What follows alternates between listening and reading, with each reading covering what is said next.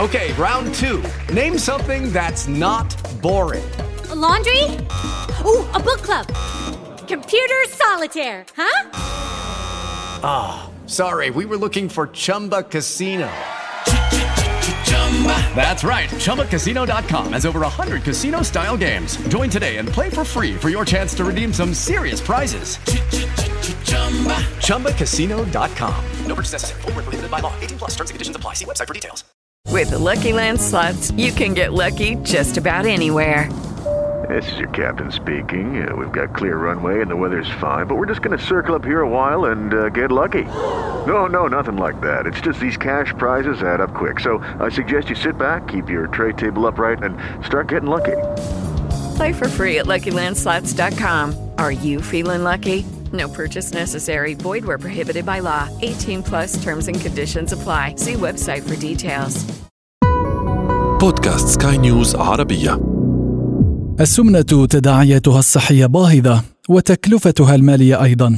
نتابع. صحة ولياقة.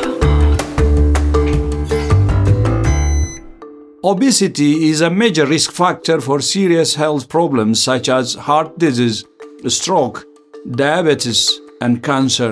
صحة ولياقة. أكثر من نصف سكان العالم معرضون لزيادة الوزن أو السمنة بحلول عام ألفين وخمسة وثلاثين، والمعدلات سترتفع بشكل أسرع بين الأطفال، وستبلغ حسب تقرير الفيدرالية الدولية للسمنة لهذا العام مئتين وثمانية ملايين فتاة ومئة وخمسة وسبعين مليون فتاة. فما هي العوامل التي تلعب دورا في زيادة الوزن؟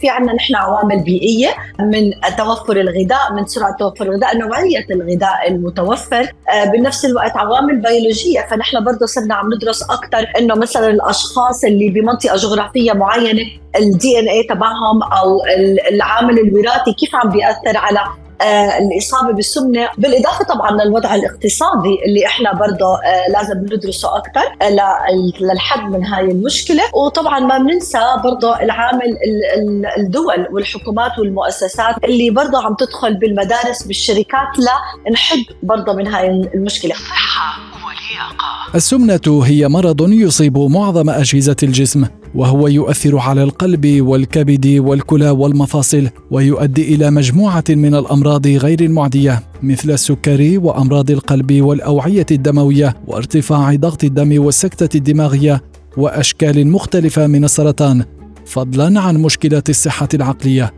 ورغم كل هذا ينظر في الغالب إلى الشخص السمين على أنه يتمتع بصحة جيدة، فكيف نتخلص من فكرة أن السمنة دليل على الصحة الجيدة؟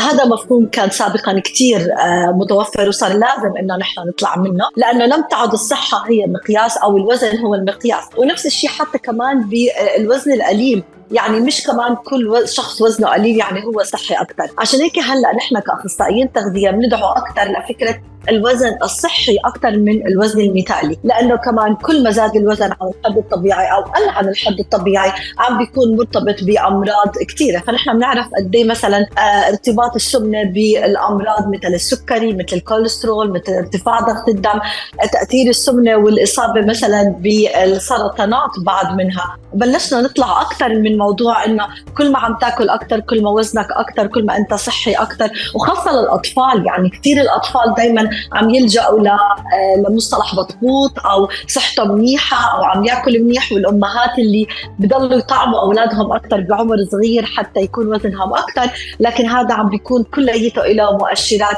سلبية بالمستقبل من زيادة وزن وإصابة بالأمراض. صحة ولياقة. ضريبة السمنة باهظة صحيا وماليا أيضا، إذ سيكلف ارتفاع معدلات السمنة الاقتصاد العالمي ثلاثة فاصلة ثلاثة بالمئة من الناتج المحلي الإجمالي بحلول عام ألفين وستين، ما سيؤدي إلى تباطؤ التنمية في البلدان المنخفضة الدخل. فما هي العوامل المساعدة لحل مشكلة السمنة، وهل للحكومات دور في ذلك؟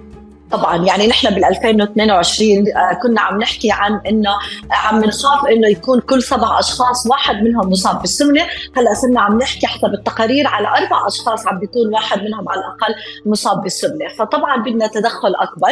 فمثلا من الاتحاد الدولي الاتحاد العالمي للسمنه في مشروع او منظمه مثلا إثمار روتس اللي نحن ممكن فيها نلجا كحكومات ومؤسسات وافراد للحد من السمنه باكثر من وسيله، مش فقط فرض الضرائب، إنما نحن أكثر بدنا نروح لأسباب المشكلة. طبعاً أسباب المشكلة من دولة لأخرى عم تختلف، فأول إشي إنه نبحث أكثر في سبب المشكلة، آه نبحث أكثر في آه الاستثمار آه بالتوعية للحد من هذا المرض والمشاكل المتوقعة منه، وبنفس الوقت إنه ندرس أكثر توفر العلاج. يعني حتى لو إحنا عرفنا المشكلة وعملنا برامج، لكن بنفس الوقت آه مثلاً التأمين ما عم يعترف بمشكلة السمنة، عنا مشاكل اقتصادية.